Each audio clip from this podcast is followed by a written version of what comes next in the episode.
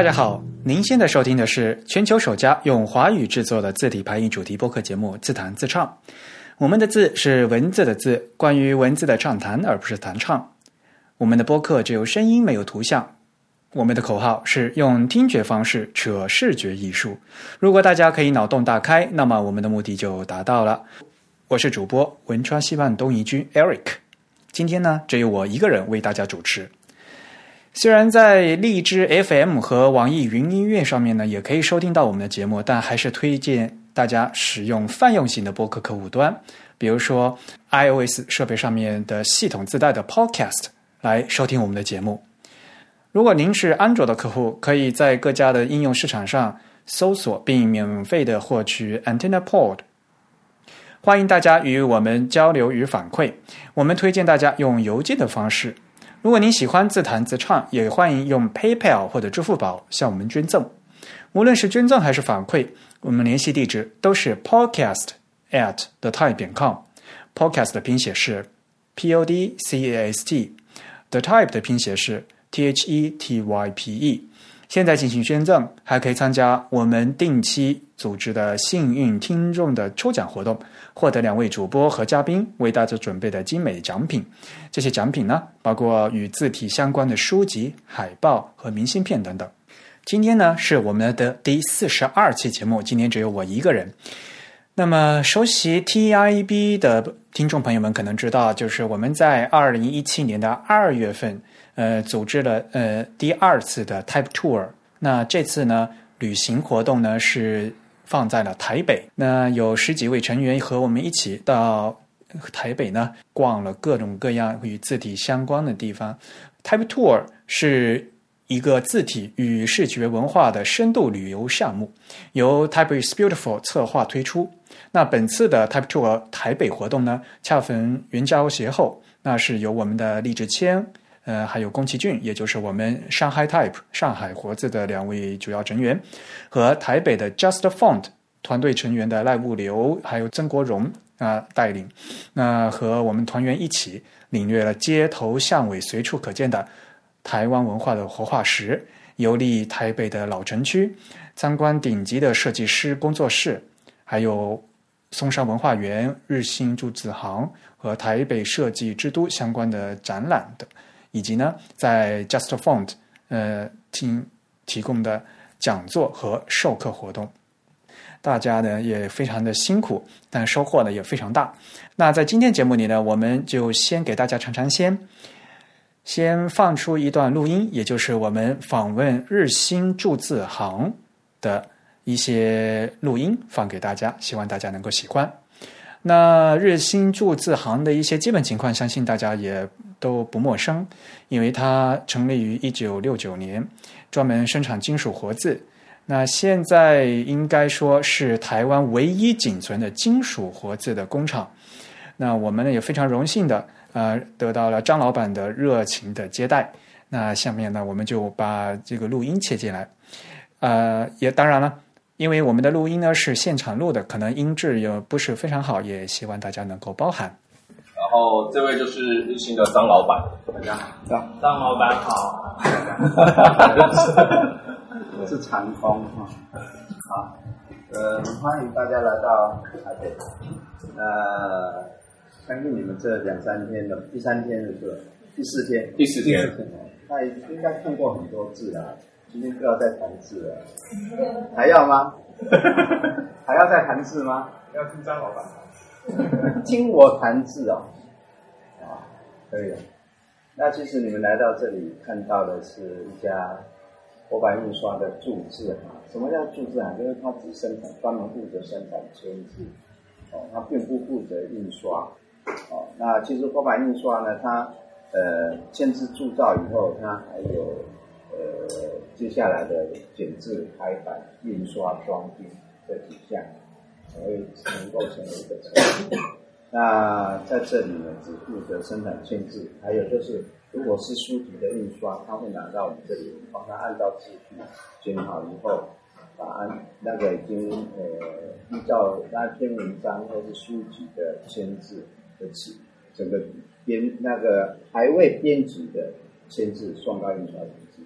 印刷厂在立台的，那在台湾在这一块，呃，分工很细哦。那朱志航不会去去去营运到印刷厂的开版印刷装订这一块。那所以你们等一下在这里看到，大部分是活版印刷里面的一些呃亲自的铸造比较相关的一些器物哦，跟运作的一个情况，大概它这样子的是。我活版印刷，诶，你们有问题，就是在这方面完全不了解的情况下。完全不了解，完全不了解活版印刷。嗯，什么叫活版印刷？完全不了解。但是当你既然从事平平面设计跟自行设计，为什么跟活版印刷完全不了解？有没有见到过实物？没有见过实物。都是理论。那你今天来到这里就看到活版印刷。那刚才我看到，等一下我会让你们看签字的铸造是怎么做。那我相信你们都有在网络上都应该多多少少，尤其我们这位大志哥哈，他都有大概有给你们做一下资金的介绍，有没有？我只有大概跟他们讲说，就是要来活那个活字铸字厂，对。那铸字铸字厂其实呃，它最主要的刚才谈到的亲自印。呃，铸制铸造之外，像目前台湾因为剩下这一家啊，我们想把这一家呢变成一个活版印刷的工艺馆，而不是博物馆。哦，那工艺馆跟博物馆的差别在哪里？就是最重要是博物馆它只要负责陈列就好，就是我把这些器物，我相信博物馆大大家都去逛过。现在我们站的这个位置呢，它是二号楷书。它差不多只有八千个字左右，八千到八千五。那八千到八千五还是很多啊。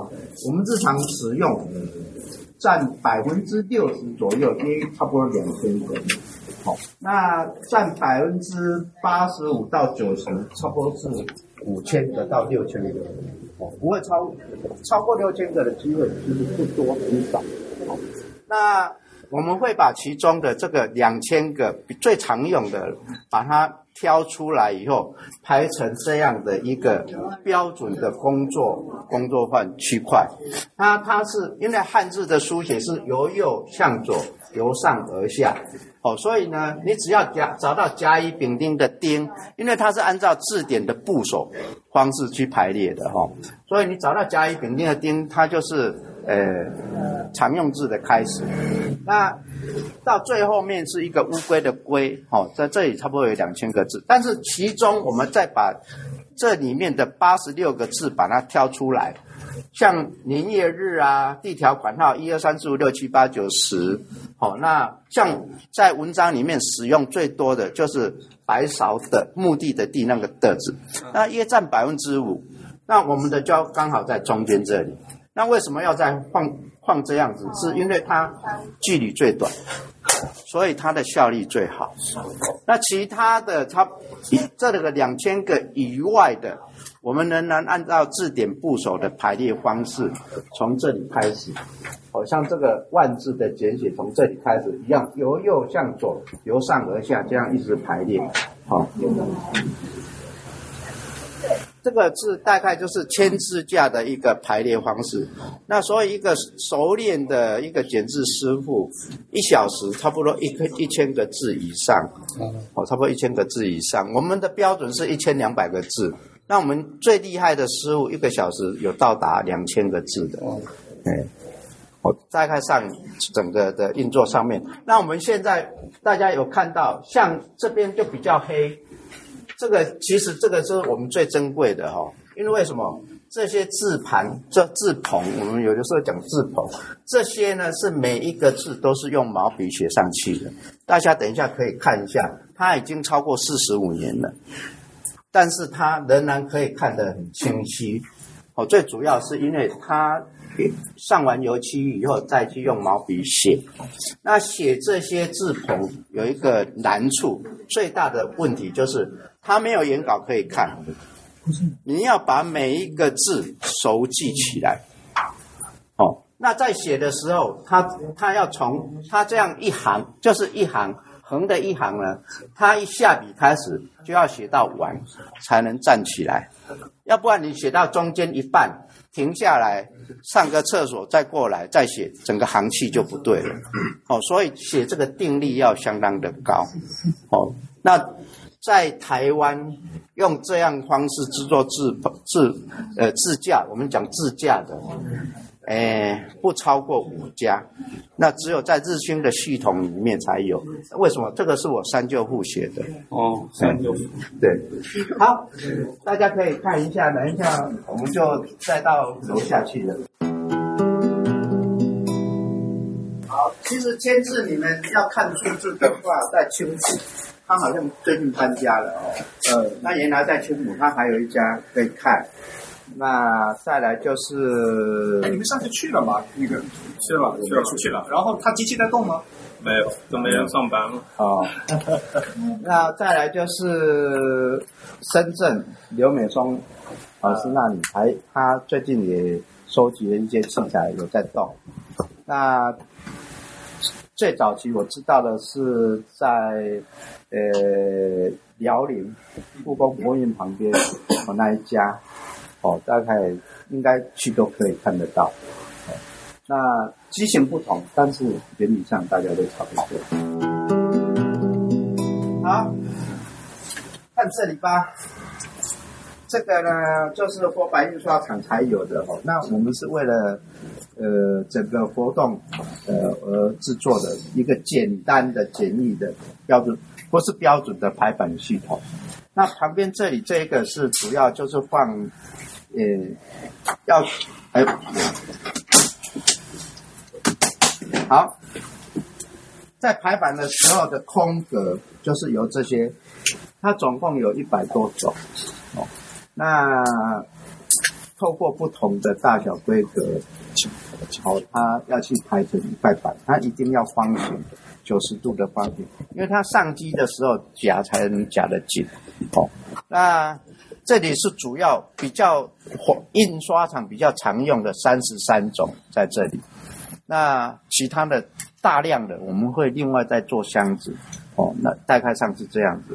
那比较小型印刷厂的呢，它还有一种二十二格的，还有一种另外另外的呃呃 point 的，我们有一种九格的，像六 point、十二 point，我们另外放。那有有九格的，那其实这种叫做千角箱。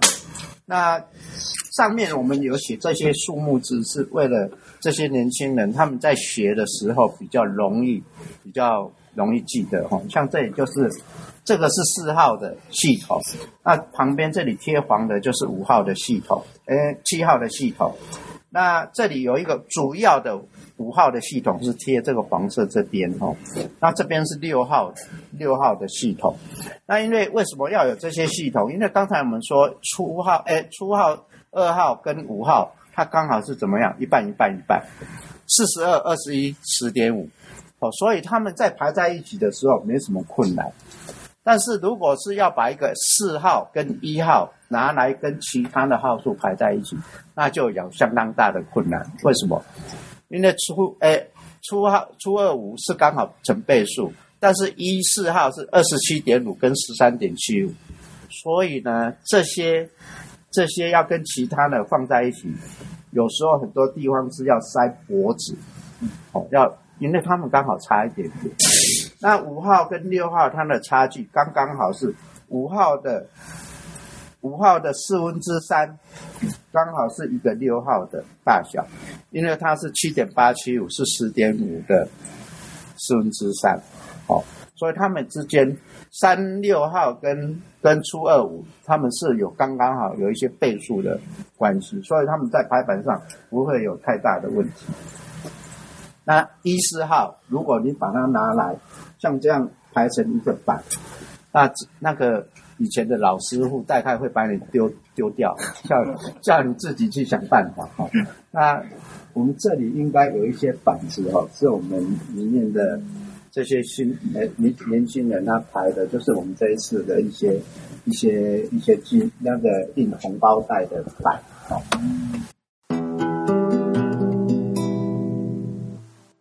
好，那不用了，不用了。然后你的目的是要排满，一丝都不能有空，所以这是很很麻烦的一件事情。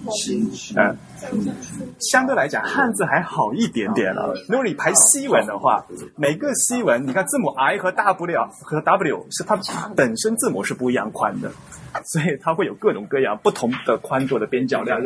对，所谓的你在讲所谓空白都有重量是吧？是是是是，对。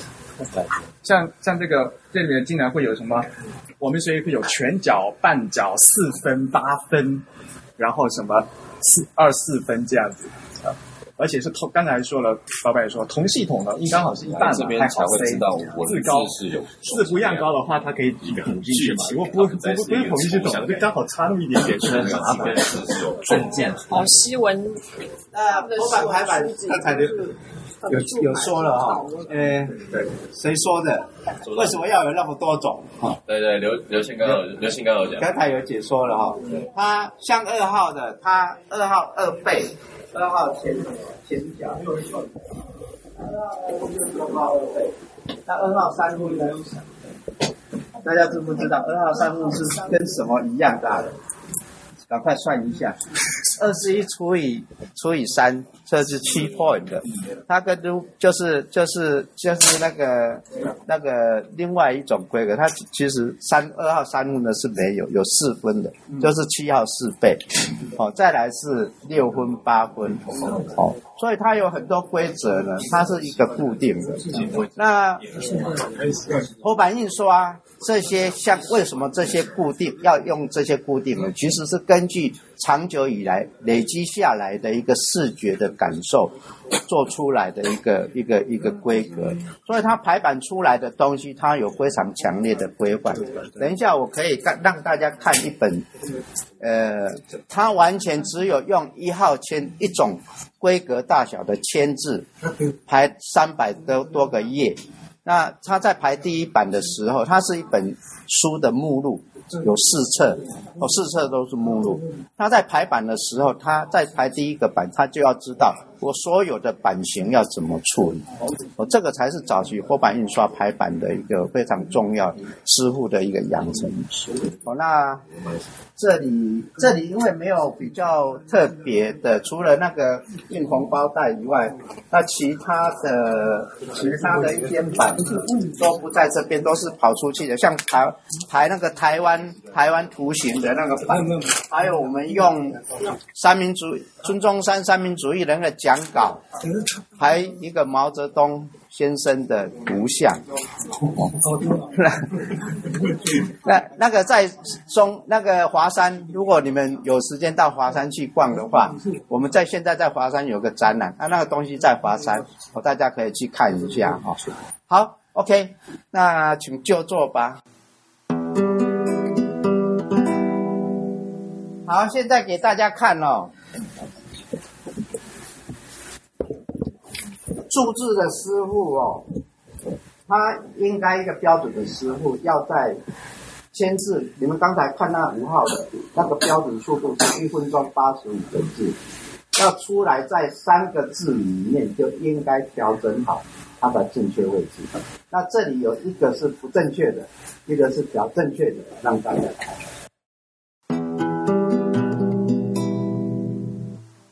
你你换位置了对不对？啊，换位置。没有啊，在中间呢、没有没有，我是说有几个，我是看之前不在不在那附不在那附近，有几个。我我们现在在慢慢慢调整，因为为了以后那个数位检索，我们现在在做整个里面要全部替换。我奇怪，为什么有一些字头，我印象中之前不是？没有，现在在在慢慢在做规划规划性的，因为以后不可能是专业师傅在检字啊，也是。哦，大部分是游客，啊，所以我们就慢慢就要规范化，然后做检索我觉得是他原本专业师傅那种剪字的顺序，那个顺序本身也是一种一种其实我们现在就是依照五号的标准去去做。对，五号是最标准的，所以我们用五号去去调整。对好，大家有看到哈、一个歪的，一个正的，哦，那一个一个好的师傅哦，三到五个字里面，他一定要调整到正确的位置上面。那这样的情况哦，大部分是早期的那个铜模，它比较会有误差。那后以后的雕刻铜模，它就不大会有误差，所以它的工作效率会比较好，那做出来的品质也会比较好。如果大家对于活版印刷的这一方面，呃，有任何问题，那我们我们我们就尽量来这里。其实我是觉得可以多做交流了，好。那其实以后有时间来去慢慢的，我相信这个这个呃这个 w o shop 各个工作坊的方式，慢慢的应该会在各地越来越多。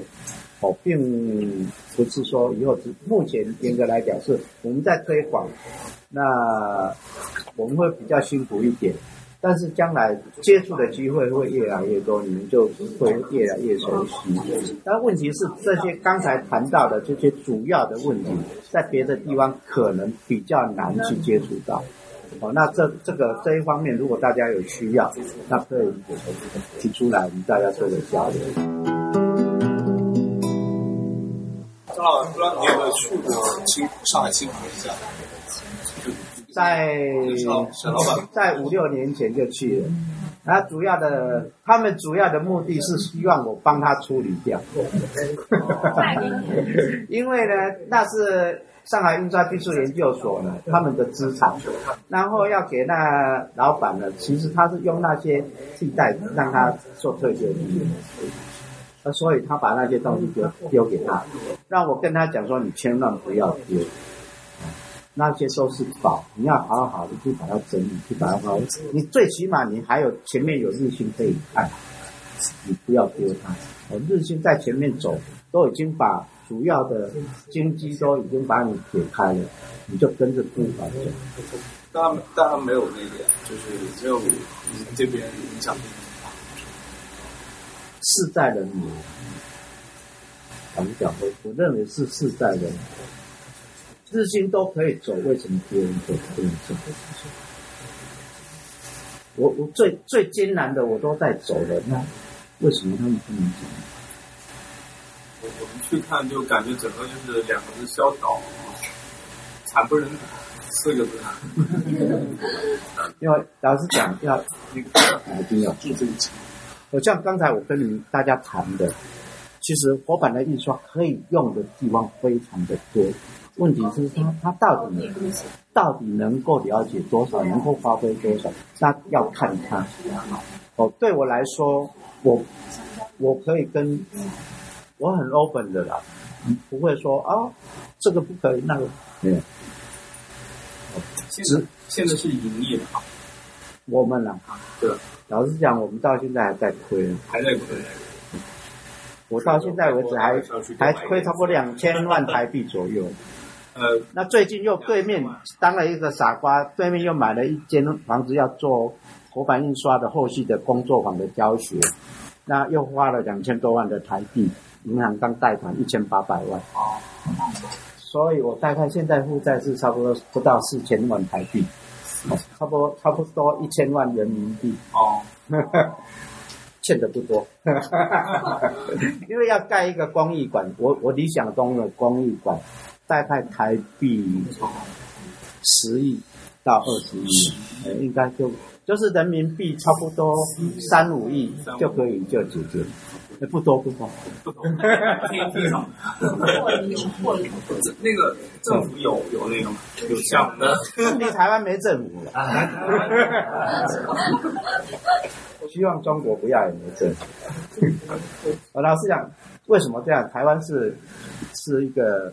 用选举上来的一个制度，所以呢，他在四年任期里面，如果他没有什么政绩的话，通常他是不大会去做。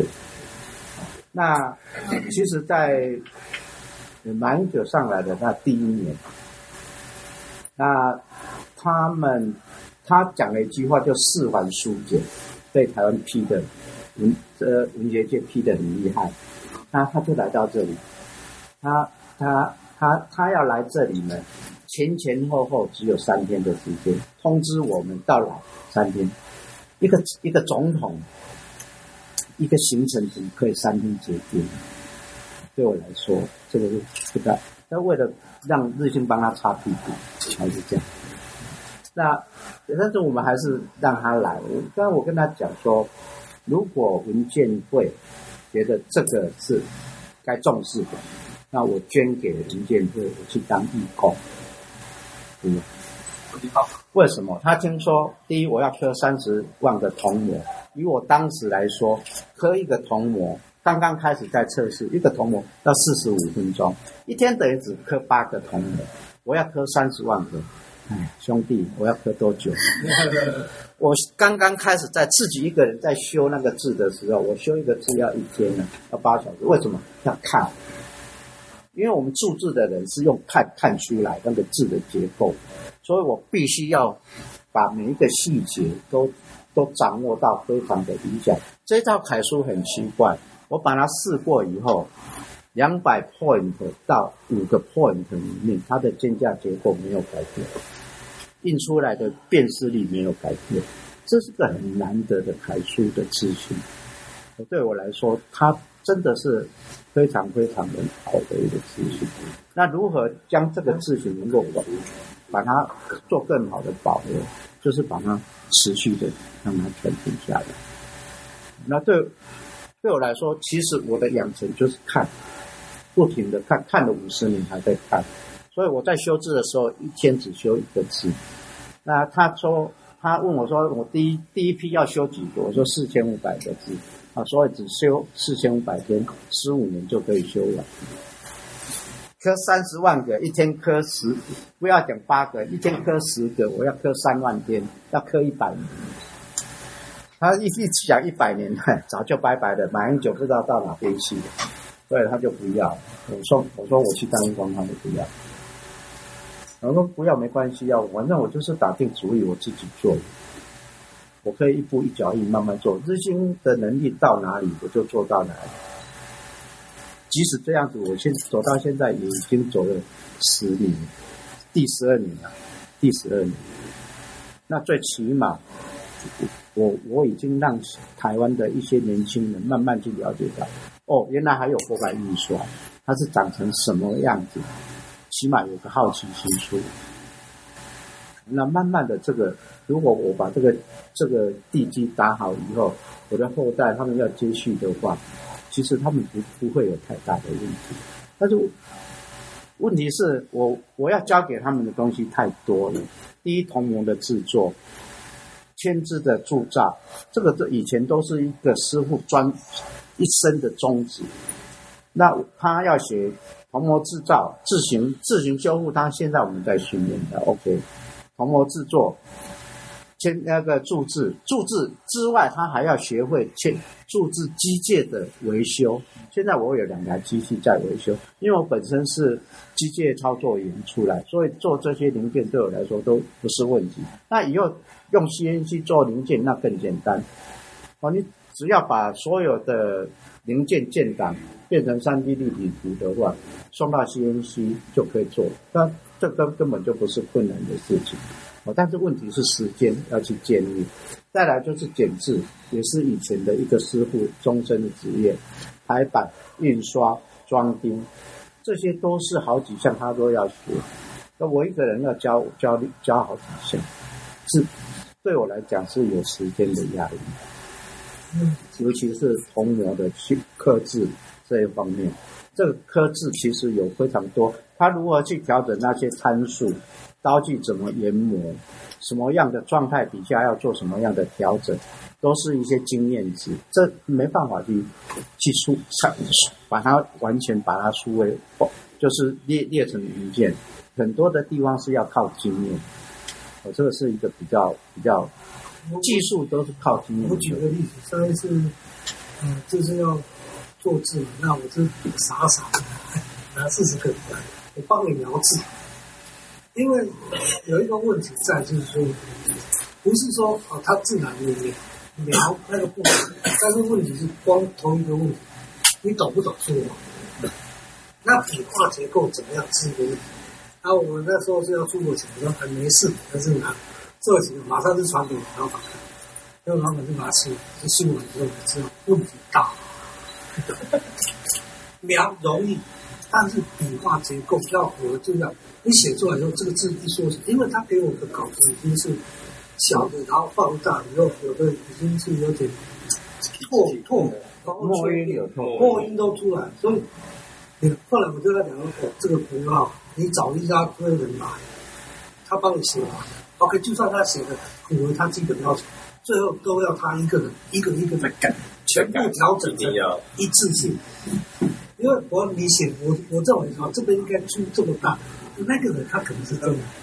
那如果只是不懂书法的，那个就下锁点，跟这个原创文字的本身他自己定的一个缝的话，那不好怎样？哇，那这个太之前老板有在 Facebook 上面，就日新的本书页丢了一个拓出来的那个双喜的喜字，说有没有人尝试要来描一下？然后那其实我们都很多设计师嘛，那时候我还有昨天你们有看到，就是在 Just Fun 那边的有一个叫汤汤姆的，就是在后面的一个一个人，然后还有 Bert，对。然后还有，我记得还有另外两三个人，我们一群人就大家都看到，我们就大家都自己站，然后大家就自己在自己用以拉，用各种工具，用贝斯曲线，大家就自己瞄。然后上传以后，大家全傻，因为一模一样的说描出来没有一个是一样的，全部通都不一样。对，每一个人对就是对一个字去复刻的那个感想，你最后你结束通通都不一样。对，那更给老板来说，老板说每一个都不是他想要的。就那时候我们大家都说，哇塞，完蛋了，这个绝对不是这个复刻，绝对不是说哎大家喝完就就 OK，那那光是调就非常可怕。其实，其实这个一个每一个人对于所谓的美美感的一个一个感觉素养是不大一样。像我，我到北京去拜访朱志伟老师，我们两个人对于所谓的曲线的一个要求就不一样。他是要把那个曲线分到最底的状态，他才觉得美。我是要放回来百分之七十才是最自然。两个人对曲线的要求是不，那这个是为什么？是因为人的养成过程对美美感的一个一个感受不一样，所以我们对于图的要求也会不一样。那所以他很自然的在他的自行的设计的产品上面，就会呈现出他的个性出来。哦，这是一跟个性也有关系的。可能大家对那个西文字也会比较了解，比如说西文字里面有那什么 Garamond 的嘛，嗯。大家到电脑里去看有各种 Garamond，对，那每个也都是原来一个 Garamond 的他们那个签字就复刻出来的，可是每家出的 Garamond 都不破一都不一样。而且现在今天大家看签字就知道了嘛，每一个字号的大小是不一样的。所以呢，尤其是西文，他们每个他们那个就是刚冲冲出来的签字，所以呢，比如说你那个十十二 point 复刻出来的 Garamond 和二十四复刻出来的 Garamond 就完全不一样绝对不，对，呃，那个差别就跟我们是书送和中呃那个标题送的感觉啊，他们他们的差别是完全不一样，所以复刻是一个非常难的事情。哦，这这简单，我们用老宋体来说了。老宋体哦，每一个字号的大小、规格的横竖比都不一样。那横竖比不一样的时候，它的底下的收尾的弧度也不能一样。这是都是非常细微小的地地方，但是一般的并不会去注意到。那尤其做电脑字型，大部分这个底下的这个收尾的弧都差不多。那严格来讲，它要根据其他的笔画去做调整，粗细、横竖比不一样，它这个这个都都要有一些细微的调整。哦，你要放大来看就，就就感觉得出来；但是缩小来看，你只感觉好像差不多，但是事实上是差很多。哦，因为在圈子里面就可以感觉出来，其实是差很多。就一般人看不出问题，可是如果你真的去跟他感感受的话，是感受得到不太对劲的。对对，这我在印这一张这一张心经的时候，事实上只有五个字是没同意的，所以那五个字是我自己做的。大家可以等一下可以看一下。而且呢，这个是我刚刚在学习修字的时候做的。那这一套这一套明那个明朝体，呃，它是联合报 向日本买的，那很可能是不是足地的，那就是应该是日本国制的。那到底是哪一家？现在我们不知道，因为联联合报它本身也都这些相关资料都没有，跟谁买的也不晓得，我都这些资料都没有。那。啊，中国中国时报跟联合报都毁掉，都都毁掉了啊！所以大家等一下可以看一下。啊，其实那五个字很明显，马上就可以认出来，因为我相信你们的。看起来以后，如果大家认不出来，大家就完蛋。哎，那您您的那个子女，呃，是是以后是会这个接替你这个厂的？我我我的我的儿子很倒霉，他必须要接，我所以他要学的东西蛮多的，他压力蛮大的。他现在多大了？他今年二十二十五岁，快五岁。呃，二十四。那台湾现在对国际当然自新啊，还有智慧他们，就是在所有他们在推的时候，大家高度注意。可是问题是。注意，然后就把签字变成一个好像流行文化，可是真正签字没有那么容易。那尤其对后段班的从电脑打字过来，他写的很清晰。如果你是我从，我也是算后段班，是等于是签字在我那个年代刚好开始没入，可是他公家机关还有出版社还是习惯用签字，因为。照相打字很贵，还是还蛮贵的。对啊，啊，而而且它的机动性快，一错马上就坏了。因为以前的专业人偶生非常一样，叫一样，还是也一样。嗯嗯嗯，那个速度不不比照相，那照相打字很贵。刚才有要要让大家看啊，台湾省台湾省通知，这这四本只是目录哦。它不是内文哈，这四本只是目录哈。它在排排前面的时候，它在排第一个版的时候，啊，在这里都是很简单，从纲目这里开始，它在从这里，它就要让阅读者要很容易、很快速的去看到哦，这个是什么项目，所以你看卷。卷再来就是章节项，哦，它后后面再有目，他他在排版的时候，这个师傅一开始在排这第一版的时候，他就要有到后面第四册，是。该怎么处理？他在排第一版的时候，就已经要把完整所有的版的一个一个状态都要掌握住。哦，所以这个活版印刷厉害的排版师傅，老实讲，真的非常非常厉害。因为什么？他排下去没办法改的，错字可以办有办法改，版面没办法再去改。所以，所以要练到这种状态、这种程度，还是这样。这个是要相当有功力的活法。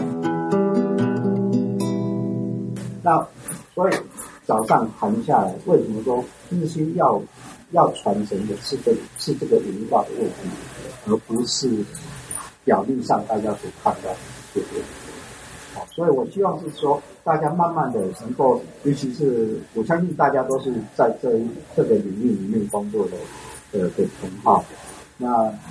这些东西被人被被被被我们使用了一两千年以后，如何让这些东西能够继续的在存在，那个才是真正的。有很多东西其实都流失了，不知道。那如何让这些东西再重重建，这个才是日军将来要希望能够做到的事情。OK，好，谢谢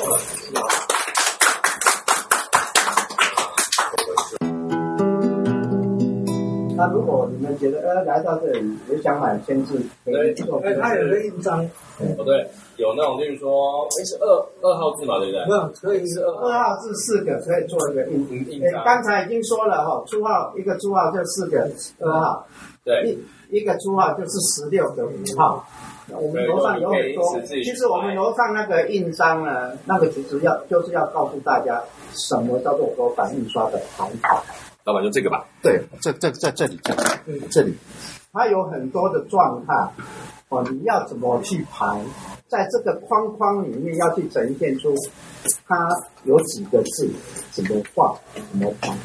哦，这个都是，其实我们做这个不是单纯的说啊，让让人家只拿这个去干，而是让大家知道什么叫做国版排版，它可以怎么那这就是用二号二号字四个，然后刚好排好四个，对，然后很多种不同的排法，就是大家可以可以稍微这个就是我们教他们女生看的。这些这基本符号一定要熟悉，整个要把它印在脑袋里印上来，在修的时候他才知道。其实光这个点在下笔、印笔、收笔的状态上面，虽然它有一个一个一个嗯规则，但是在每一个字、每一笔画的处理上面，其实都不不是完全一样的。哦，这个才是修饰在做最后的标准最困难的地方，其实是在这。看起来每一笔的形状都可以一样，但事实上，汉字汉字的最大的独特点就是每一笔画都是唯一的。在我的观念里面，每一笔画都是唯一的。同样一个撇，在不同的位置、不同的呃关系，就是跟其他的笔画的关对应上面，都有它不同的一个要处理的问题。这个才是一个汉字的体系的来源。我觉得这是我个人的一个看法。好，今天很谢谢大家来到日新数字哈。感谢大家的收听。那今天的节目呢，我们就先给大家放到这里。其实我们还有很多很丰富的内容，呃，后面呢有很多录音以及影像的资料呢。现在我们的两位主创的领队，也就是李志谦和宫崎骏，他们两个人正在辛苦的、紧张的进行编辑过程。那我们也会在随后的《Type is Beautiful》以及我们的自弹自唱的节目里呢，给大家继续的更新和播出。那感谢大家的收听，大家可以从各种社交网络上面关注我们。我们在新浪微博、微信公众号以及 Twitter 账号上面的名字都是 The Type T H E 的 T Y P E，而在 Facebook 上面也直接可以通过 Type is Beautiful 找到我们。也欢迎大家用邮件的方式来给我们写反馈，我们的邮箱是 podcast at the type 点 com，podcast 的拼写是 P O D C A S T，the type 的拼写是 T H E T Y P E。欢迎大家给我们捐款，让我们努力把节目做成全球最好的字体播客。现在进行捐款还有机会参与我们的抽奖活动哦。本期节目由 Eric 主持，由 Eric 在 Mac OS 上制剪辑制作完成。咱们下次节目再见，拜拜。